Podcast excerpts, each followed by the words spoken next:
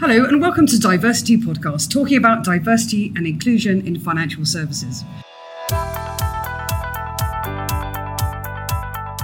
As many listeners to the show will know, I travel the world hosting conferences, speaking at many, many different events about diversity and inclusion, about the world of financial services and also technology. And on my travels, I get to meet some amazing people. It is a great pleasure today to be sitting in the offices of Flamingo AI talking to Dr.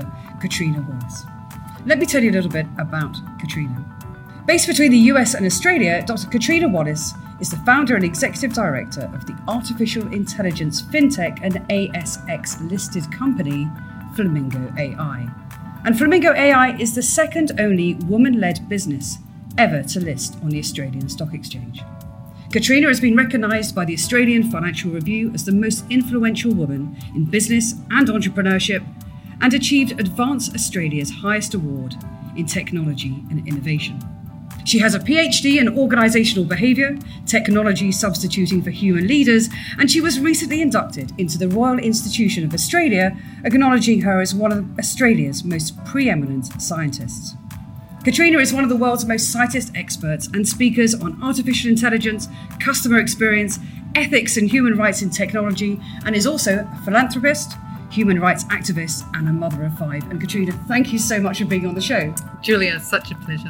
So I, I have so much to talk to you about because uh, we uh, had the great joy of being on stage doing a fireside chat at the Women in Payments conference here in Sydney. And uh, there were many things that we were beginning to talk about. And in our preparation, I was really fascinated in your conversation around the importance of diversity in artificial intelligence and technology. And I'd love to hear your thoughts about why diversity and inclusion really matters. Sure. Look, a good place to start is just to identify what we're talking about when we talk about artificial intelligence. So, in its most simplest term, artificial intelligence software that mimics human intelligence. If it's able to learn on its own accord each time it does a task, we call that machine learning. And this is now the most fastest growing tech sector in the world. So $38 billion invested in it, and it's likely to be replacing 40% of administrative and service entry level jobs within the next five years. So it's the time now that we call the fourth industrial revolution where things are fundamentally going to change. AI has been likened to the same as when electricity came to the industrial era, or in fact, fire was invented. So this is profound. And when we're thinking about how it's being made and who's making it, we start to see that there may be a few cracks in this otherwise quite utopian dream of the robots coming and helping us humans do more things. So, some of the, the challenges we're starting to see is, in fact, that when we look at who's coding the algorithms that will be running our lives, we see that there's less than 10% of machine learning or artificial intelligence high tech engineers who are female. So it's 90% male coders and predominantly younger male coders. So we might start to think there's a bit of a challenge in diversity in teams. However, that's not really the biggest problem. What the problem is, is actually the diversity in the data and the way that the algorithms are being trained to behave. So, what we do know already is that the data sets that are historical data sets that are used to train AI and machine learning tools are representing what the past of humankind was. And it's actually not that favorable. It's not a great thing that we just take data that represents some of the biases that we already have. So, for example, in the largest data set in the world that's used to train most big machine learning algorithms. It's called ImageNet. It is plagued with all types of language and categorization. Uh, some examples of this is um, when it does image recognition, it um, pulls up uh, photos of middle aged men uh, who are single and classifies them as, as widowers. Uh, it pulls up photos of young women and classifies them as man traps.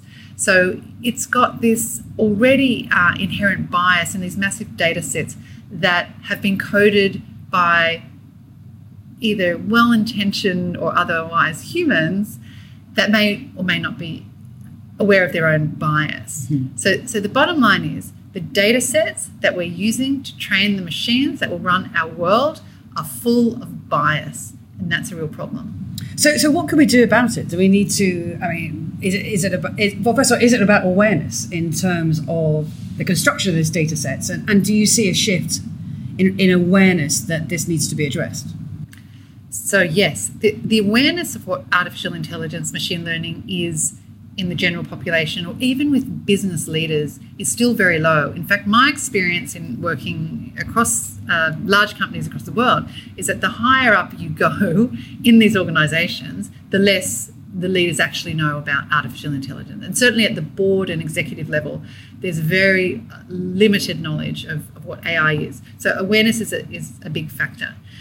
Uh, it's also a real challenge because the people who are coding the machines are engineers. They're not statisticians. And even if they're a data scientist, they might be a mathematician who can code, but they're not statisticians. So those of us who are statisticians mm-hmm. Actually know how to clean data sets and run statistical tests to make sure the data sets are clean and absence of any skewed data or bias before we use them to train the algorithms of the machines.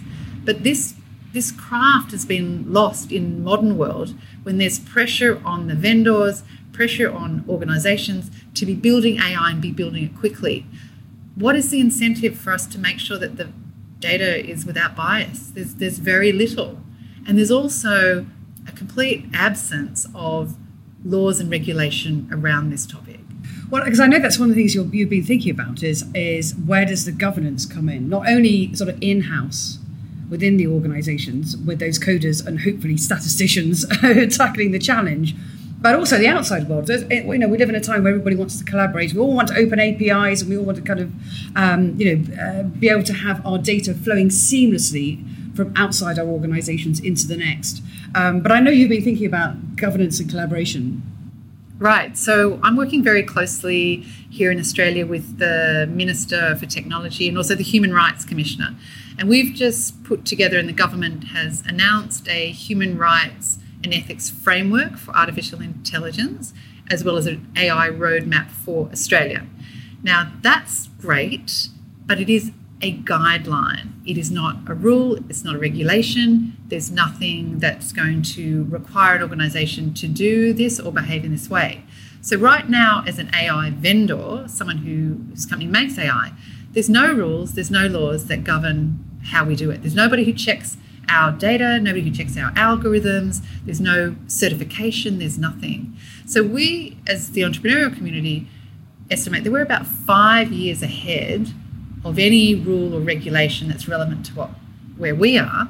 And by the time, if we rely on government to be regulating this field, by the time they catch up, we'll be another five years ahead anyway.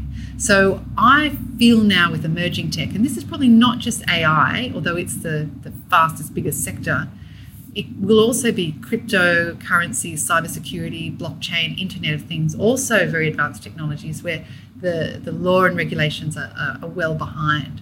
So, will government lead us through this to make sure we have good ethical AI? Probably not. They'll give it a good try, but it won't really, they don't really have teeth yet. Uh, will it be the general community and public? Well, they, they know very little about it. It really comes to business leaders, and I don't even think business executives. I think it's uh, senior management, middle management, uh, good leaders, informal opinion leaders within business who recognise that we must do this or else things could be quite dire. And, and what might be cool, uh, Julia, is if we maybe just, I get to illustrate what bias AI is to have your listeners understand it. Right? Mm-hmm. So we're talking yeah, about this, it, kind of, sounds like it's a thing. Um, so there's a couple of cool things that um, I encourage listeners to do. So one of them is to Google the term unprofessional hairstyles and hit images. And then just scroll down through and have a look what's there. Then do professional hairstyles, hit images, scroll down, could do best CEOs in the world, best, most intelligent people in the world, uh, professor style is another good one because I'm I've got an academic background. I love to Mm-hmm. see how uh, how Google actually presents itself uh, as what professors are. And going through this, and I'll let your audience do that because it's kind of cool and scary. What we learn is that these machines are already racist misogynists. It, it really is disturbing what you find that the machines are classifying like this. So there's some simple examples of bias in AI. There's other examples where algorithms and AI is are used by judges in court to determine the chance of an offender reoffending. And so when they come in front of the judge, the algorithm provides them a score, and then the person is accordingly sentenced. Now, what those algorithms were trained on is historical crime data, which had a much higher skew to men of colour. And so, whenever a man of colour came in front of a judge, it would automatically, the judge would be given by the AI a much higher score. The person would be sentenced to a much higher sentence. Hmm. This stuff is going on every day in our world now without people being aware of it. Mm-hmm. Is it going to be the law? Very slow. Is it going to be senior business leaders? Also, don't really understand it. It must be we as business leaders mm-hmm. starting to think about this. Mm-hmm. And, and what are you what are you particularly optimistic about as you look ahead and say, okay, so that that's the challenge, that's the reality, uh, in terms of fixing that and improving that. What, what are you really optimistic about? Well, there's two things I'm optimistic about. Let me start with saying that I, what I'm optimistic about AI, and we really most of us AI philosophers and thinkers think 50% of it's going to go really well, and 50% of it's going to go terribly badly. And so let me start on the optimistic side, mm-hmm. what I think will go really well. So there is some beautiful, beautiful AI apps for social causes. And I'll give you some examples. So one of the heads of product at Samsung had an autistic teenage boy, and he had Samsung fund him to build a virtual assistant for autistic children for when they were going to university. So imagine, uh, if you will, on your phone, you wake up in the morning and there's a virtual assistant greets you and says, Hey, Julia, um, today these are your lectures. Here's the bus that you need to get on. Make sure you have breakfast before you go. Here's the professor. Here's some tips and how, you know, some good things to say to your professor. Uh, here's the bus that you'll be catching on the way home. We'll let your mother know that you're on the way home so she knows you're safe. And you use that app, that AI virtual assistant, to guide yourself through your day at university. How would the parents feel about that? Uh, You know, it's just so beautiful. How would you, as as a child um, with autism, feel more confident in how you'll navigate the day? Fabulous. There's another app called Seeing AI, which is an app that narrates the world for people with sight impairment or blind. Mm-hmm. So they would have a, a listening device, an, an ear pod perhaps, and as they're walking, the app will describe what they're walking past, describe the colours, describe what people are doing, describe the landscape, how beautiful and stunning. amazing. And enabling, massively enabling. Completely. There is an app, an AI app for domestic violence that's disguised as an app on a person who's suffering domestic violence um, device, and it records and collects data and provides that data to legal support. So whether it's to the police or uh, legal counsel, so that the person who's suffering domestic violence doesn't have to collect all that data and make phone recordings, etc.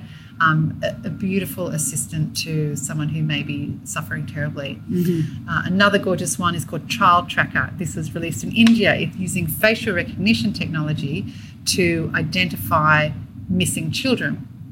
Within the first three days it was launched, 2,930 children who were missing were identified um, across India. Amazing. that's Amazing. Yeah. beautiful. Yeah. How extraordinary. Yeah. What an Yeah. extraordinary humanity we're faced with if we can have the robots and machines help us do those things. And, and we think a lot in financial services about, um, obviously, about payments, and we think about uh, financial inclusion and beginning to think about um, actually how that unlocks potential for, particularly thinking about people with disability, perhaps, uh, and their ability to uh, engage with financial services in a very confident way.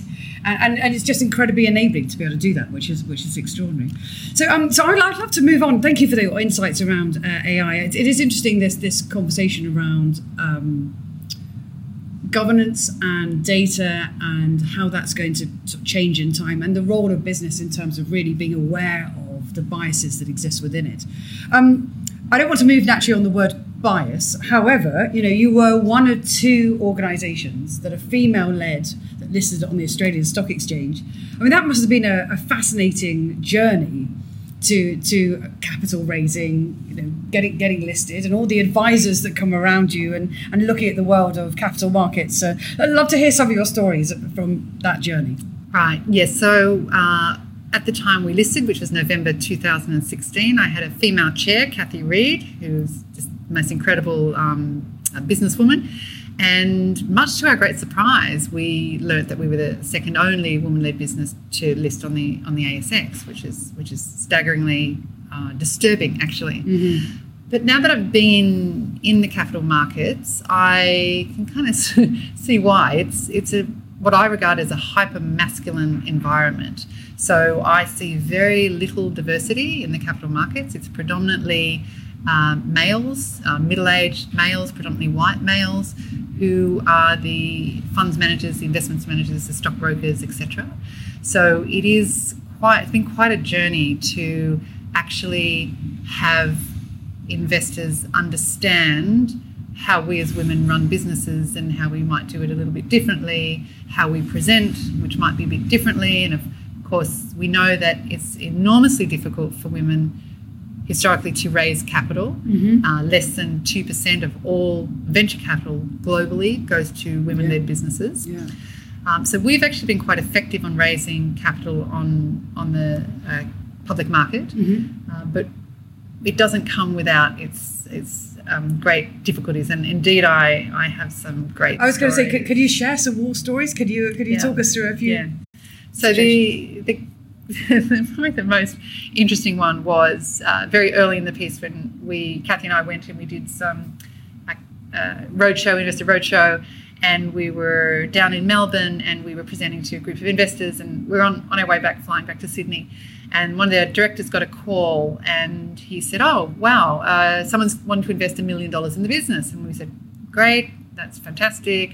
That's and a good call to have. Good call to have. Yeah. We're very happy. We've obviously done very well and then the um, the board member, I could just see his like blood draining out of his face, and he said, uh, "Okay, there's a condition. What's the condition?" And he said, "Oh, Catriona, they've got a condition." I said, "Of course, you know, of course. What is it? Revenue or reducing the burn or reducing cost of customer acquisition? What, what might it be?"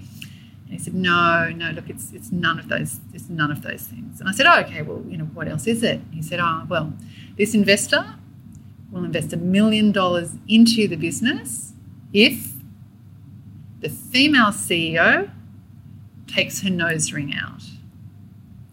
So, a million dollars into the business, if the female CEO removes her nose ring, that will warrant that level of investment. And did they become an investor? I think I know the answer to this question before we begin. No, no. That's never no, going to be. In fact, I had a yeah. smaller nose ring. Mm-hmm. I went the next day and got a, like a really big one. And I mean, imagine if you had said yes. I mean, the, the implications of having somebody have that degree of control and command over something, and then what kind of investor they would end up being as well. Mm. I mean, incredible. Other, you know, other sort of, it's, it's, it's, I, I hear a lot of these stories. In fact, in the UK, Alison Rose, who's now the CEO of RBS, um, commissioned the Rose Review, which looked at uh, uh, the amount of capital that goes into female-read, um, female-run organisations. As a female entrepreneur myself, you know, kind of understand that entirely. And uh, and I'm wondering whether the, again is the world shifting. I do you? I know you spend time with other. Uh, women-led businesses and um, sort of mentorship and helping others to, to move on that journey. It is shifting, but in the most marginal way, not not anywhere near the speed it should or what we predicted. And a very wise feminist in Australia um, quoted that it never really gets over 17% of anything. Women, we just don't get above 17% on boards, we don't get anywhere near 70% of capital, we don't get to be 70% of the jobs. Uh, we don't we're just not seeing the numbers move. Now certainly in australia the number of women on boards is increasing and that that has had some movement. Uh, the number of women led businesses uh, in, increasing. The capital going to women marginal in, increases. I think it's moved to just below three percent now, but we're just not we're just not winning the goals that we expected to by now. It's still a very tough road. And what and what do you think will drive change? So there needs to be. I, I talk about a shift towards women of power and the good men. And so you noted in my introduction that I was uh, a woman of influence. So I went, when I got this um, acknowledgement, I went and looked at, well, what are the men's awards? So it's the women of influence and the men of power. I went, oh, that's interesting. Mm-hmm. What does influence mean? Influence means the ability to indirectly affect change, and power is the ability to directly affect change.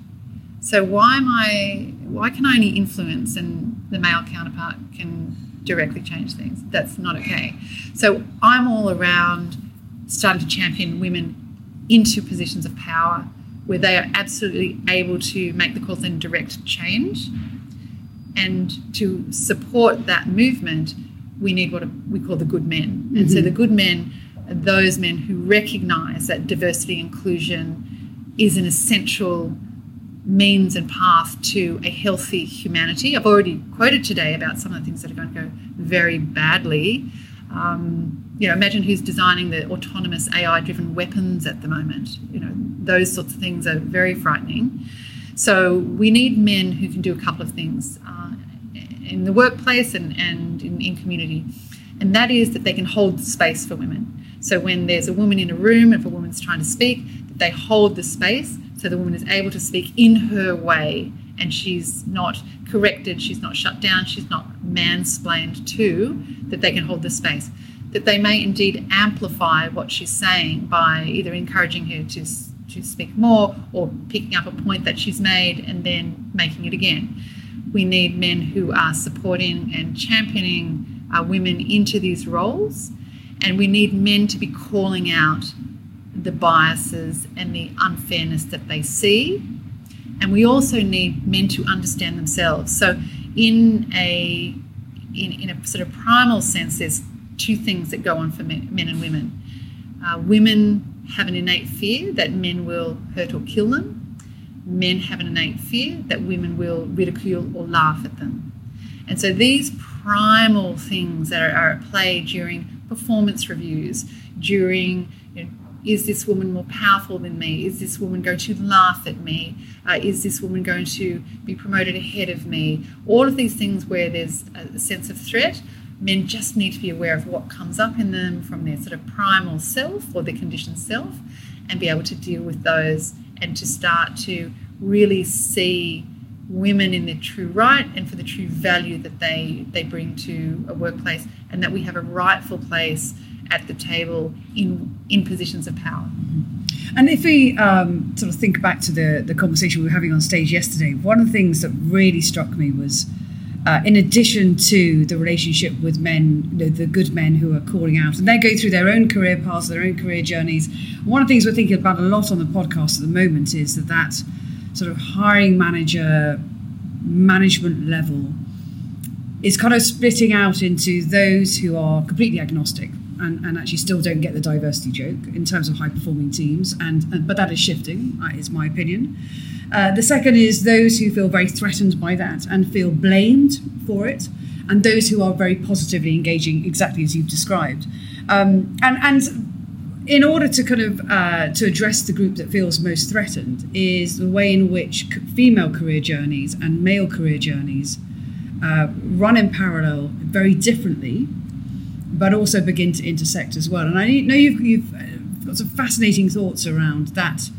Um, that kind of female career journey, which I'd love to hear you know, for you to share with the, the listeners. Mm, mm. So, the heroine's journey? Mm-hmm. Yeah. So, uh, my partner's name is Dr. Arne Rubinstein, and he's world expert on rites of passage for men. And my son, Hunter Johnson, runs a program uh, called The Man Cave and he his two greatest champions are actually um, Harry and Meghan. Um, royalty, our royalty.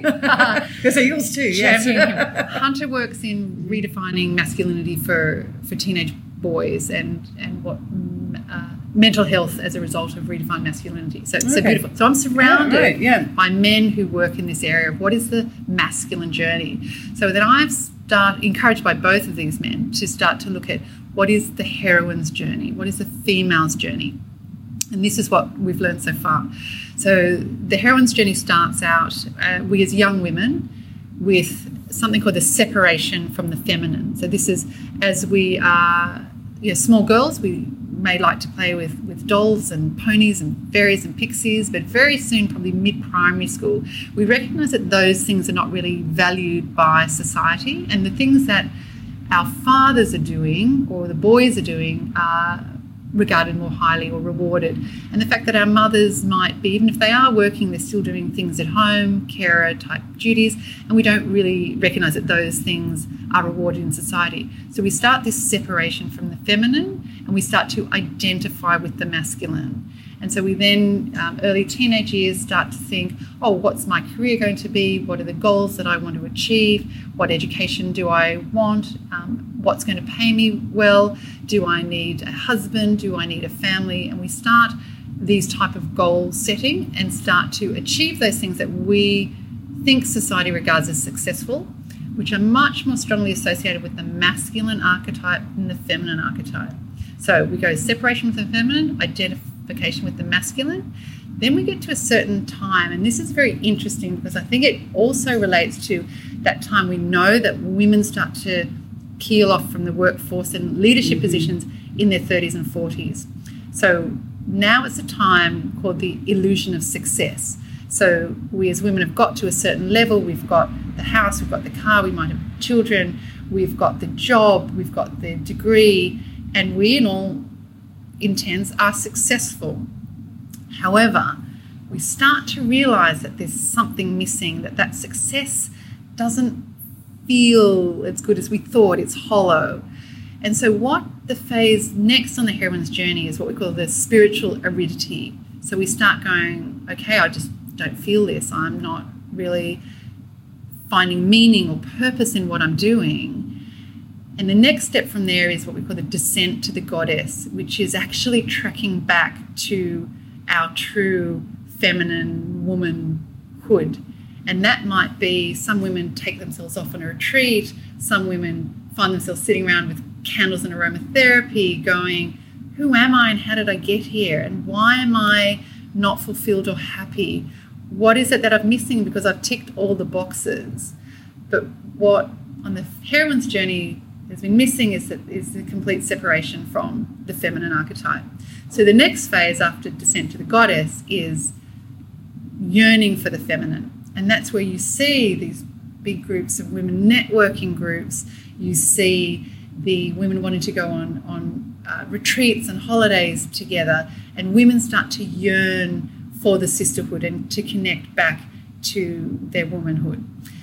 The next phase from that is what we call the mother, repairing or healing of the mother daughter split. So that's not necessarily your own biological mother or your own biological daughter, but it's the healing of your original womanhood and the daughter that separated and went off to do the masculine journey comes back and goes, actually, as a woman, now I want to be whole. And so I, I integrate the mother daughter and I heal that and I value things that are feminine, I value things that are womanly.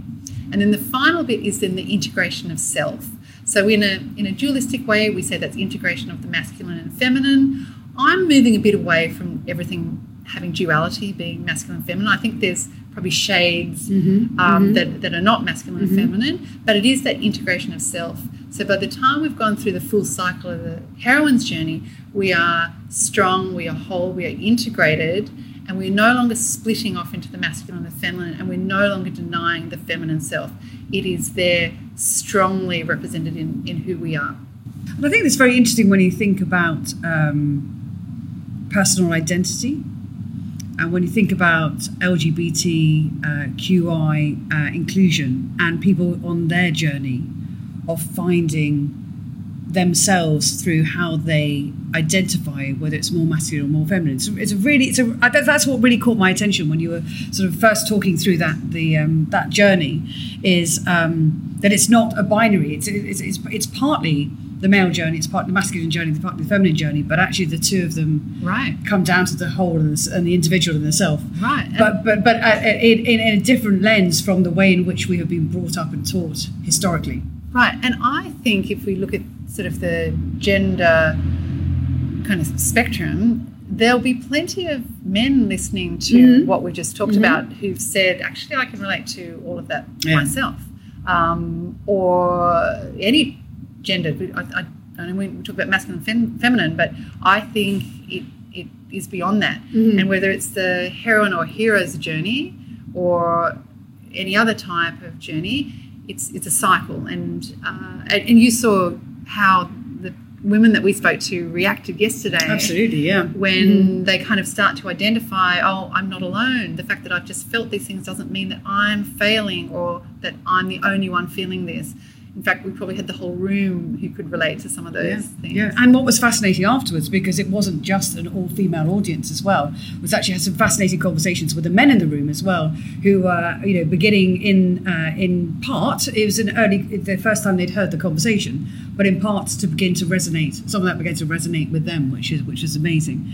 Um, it's been the most incredible conversation. I can't believe how time disappears on these podcasts. Um, I, I suppose my next question, my sort of final question, really is. Um, uh, as we sit here in Sydney. And it is really interesting. I, I mean, I flew in, this is being recorded in November. I flew in a week ago with news about bushfires. Uh, you know, all over the press, I was getting WhatsApp messages from home saying, you know, what's it like? What's it like? And, and as we sit here today, it is a smoky day in Sydney. Uh, there's no other way to describe it. I was thinking this morning as I, as I left where I was staying, and thinking that there is smoke in the air. You know, in in maybe it, it, it wafts in, it wafts out, but it's it's definitely most definitely here. Um, and we, obviously, we think about artificial intelligence, we think about the role of technology, and of course, the reality of where we are today. And I'm really keen to hear your thoughts on, you know, what comes next and, and what, what are the big thoughts in your head at the moment.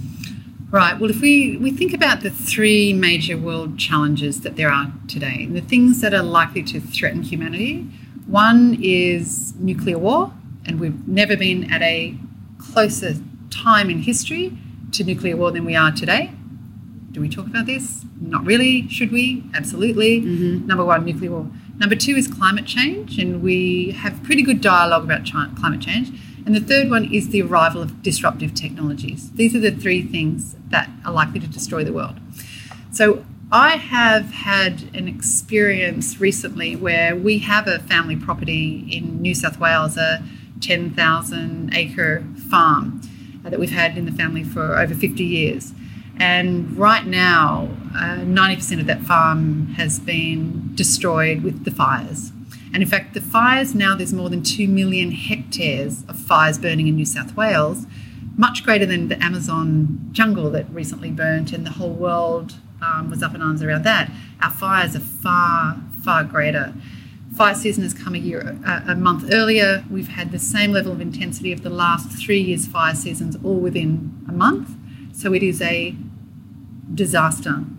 And so my personal experience with this now, of being up at the farm, um, in front of the flames, seeing the animals that are destroyed, the the native animals, the cattle, um, the the shelters that have been destroyed, has really got me thinking profoundly about. We must put two of those world challenges together, and we must start to get emerging technologies dedicated to climate change and to um, reducing the effects or mitigating the effects of climate change. I've firsthand experienced this, and it was like being in a, an apocalypse. It was a deathly feeling that the earth was dying, and that's not okay. No, absolutely. Uh, it has been the most incredible conversation. We, I've had the privilege of spending some time with you while I've been here in Sydney, uh, recording in November 2019, and to to have this conversation in such an intimate setting is in the boardroom of your office uh, with my iPad recording, but also on stage in front of hundreds of ge- uh, guests at the conference yesterday. Um, I can never tire of hearing you talk with such passion about technology, about talent, about business models, and then also thinking very profoundly about the future. Catriona, thank you so much for being on the show. Thank you.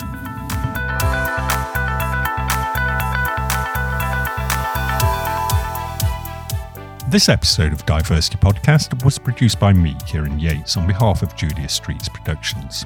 You can find out more about the guests on this week's show on our website, divercitypodcast.com, and that's diversity with a C, not an S. Whilst you're there, you can also sign up to our newsletter for all our latest updates.